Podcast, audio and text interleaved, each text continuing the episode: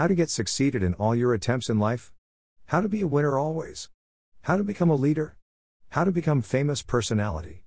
How to shine like a kingmaker? For all similar questions, I have a solution for you. Instead of giving you an answer, I think to ask you back a question. The question will make you to search for the answers for all your questions asked above.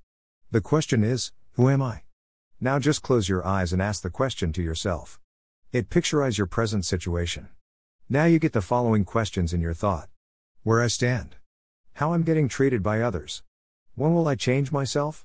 What should I do? Search answers for them. Continue asking many questions to yourself. Search your answers. Blindly follow the path you get in your imagination through such questions and answers. At the end, you are the person to teach about success to all. All the best for all your success in life.